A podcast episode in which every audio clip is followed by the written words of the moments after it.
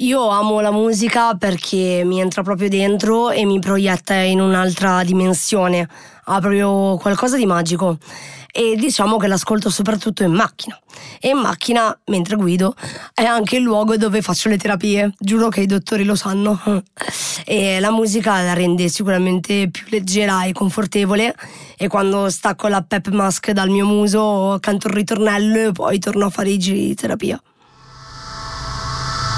Questo è Note Salate, il podcast di Vite Salate che racconta come la musica possa aiutare chi ha la fibrosi cistica ad affrontare la fisioterapia respiratoria e che mostra come una patologia che condiziona la vita non definisce mai chi ce l'ha. Perché tutti, prima di essere pazienti, siamo persone con delle storie da raccontare.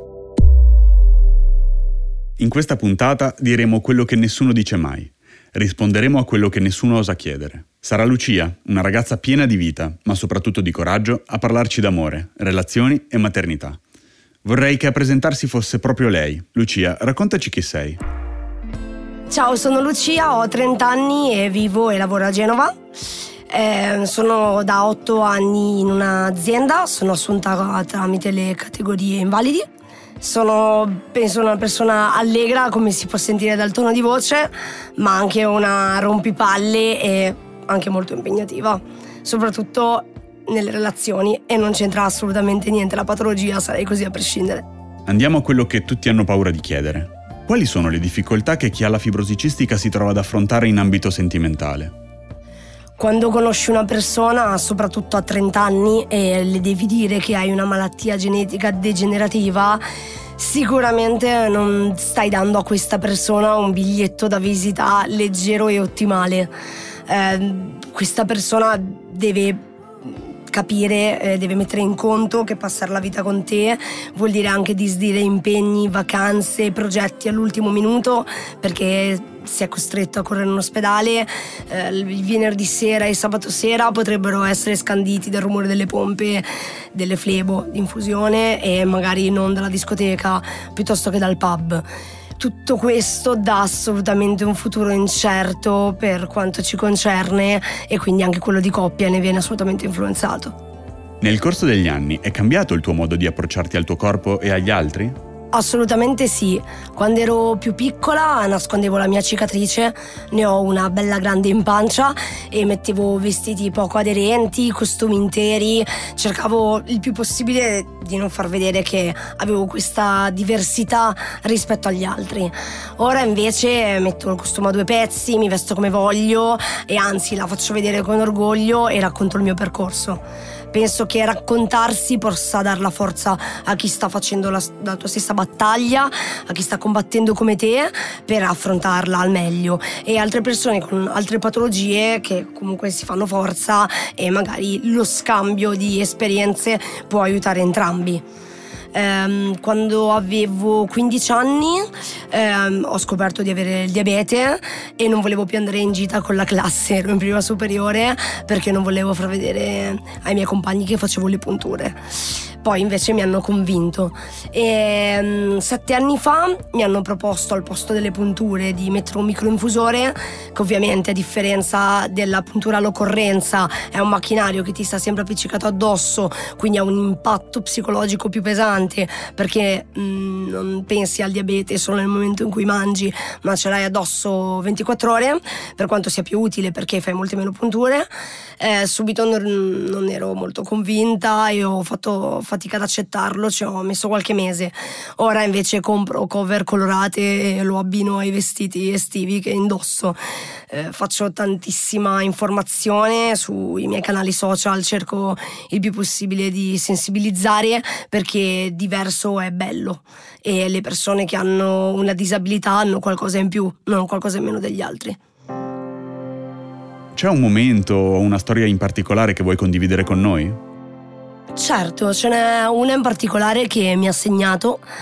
Eh, io sono sempre stata molto fortunata nelle relazioni, credo anche grazie alla patologia che comunque mi ha sempre permesso di fare sport, viaggi, vacanze e quant'altro. Eh, la mia voglia di vivere credo che abbia sempre catturato tutti e abbia diciamo sempre dato un ne vale la pena alle persone che si sono interfacciate con me eh, per appunto intraprendere una relazione amorosa con me perché era un valore aggiunto alla loro vita o sempre così mi sono sentita dire c'è stato solo la mamma in realtà eh, di un mio ex ragazzo con cui sono stata un annetto circa cinque anni fa eh, che non appena scoprì dai social eh, tutta la mia cartella clinica, appunto perché non ne faccio segreto e faccio sensibilizzazione, eh, non volle assolutamente che lui continuasse questa relazione con me. Suo padre era il suo datore di lavoro e lo intimidiva, gli intimava di mollarmi, se non l'avesse fatto lo avrebbe licenziato e quindi sono stati insieme un annetto di nascosto. Ovviamente era infattibile perché avevamo privati di tutto quello che può fare una coppia, come dormire insieme, fare viaggi o mangiare banalmente insieme, perché dovevamo stare nascosti e quindi non poteva durare. Ehm, diciamo che da questa lezione ho intanto chiesto scusa a me stessa per ciò che ho permesso a queste persone di farmi, che assolutamente non credo di meritarmi. E in più che dei genitori così restrittivi sono peggio di una patologia. Trovare l'amore è sempre difficile, ma costruire una famiglia lo è ancora di più. Tu senti o hai sentito il desiderio di maternità o è un progetto di vita che proprio non ti sfiora? Sì, lo sento da quando sono piccola, eh, da quando sono bimba che ho sempre pensato di diventare mamma. Ho però col tempo pensato che l'adozione è una valida alternativa alla gravidanza classica, siccome per noi con la fibrosi cistica è molto impegnativa, sia come sforzo fisico sia a livello farmaceutico perché dovremo sospendere molti farmaci per noi salvavita eh, siccome appunto durante la gravidanza non, non si possono prendere, eh, la malattia avrebbe la strada più libera per degenerare più velocemente e quindi per poter garantire un futuro un po' più certo a mio figlio, penso che l'adozione sia una validissima alternativa. Vedremo se il futuro mi riserverà questa strada. Scusa se ci facciamo gli affari tuoi, ma dopo tante confidenze non possiamo non chiedertelo. In questo momento sei innamorata? Sono innamorata da sempre e tantissimo della vita, della mia vita, della mia famiglia e dei miei amici. Sono parte fondamentale del mio percorso e diciamo che da un po' meno di un anno anche di Riccardo che ha posto fine a un lungo periodo da single e ha riattivato il mio cuore. A farti battere il cuore c'è anche la musica però, che sappiamo ti accompagna nei momenti più duri, come le ore che ogni giorno dedichi alla fisioterapia respiratoria Cosa ci dici della tua playlist? È vero, la musica mi piace tantissimo e l'ascolto sempre, in casa, in macchina, sotto la doccia.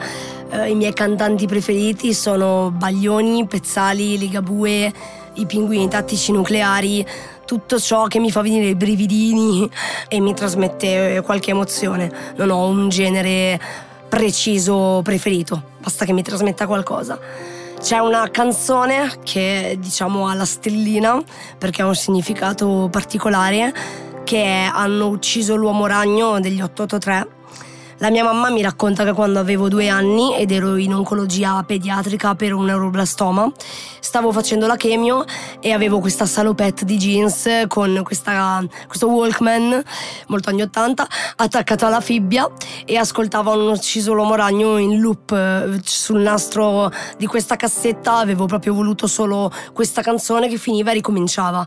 E la mia mamma dice che mi ha salvato la vita. Note Salate è il podcast di Vite Salate, realizzato da Digital Solutions con il patrocinio di Lega Italiana Fibrosi Cistica e il contributo non condizionante di Chiesi Italia. Ringraziamo Lucia per aver partecipato e aver condiviso la sua storia. Non perdetevi il prossimo episodio.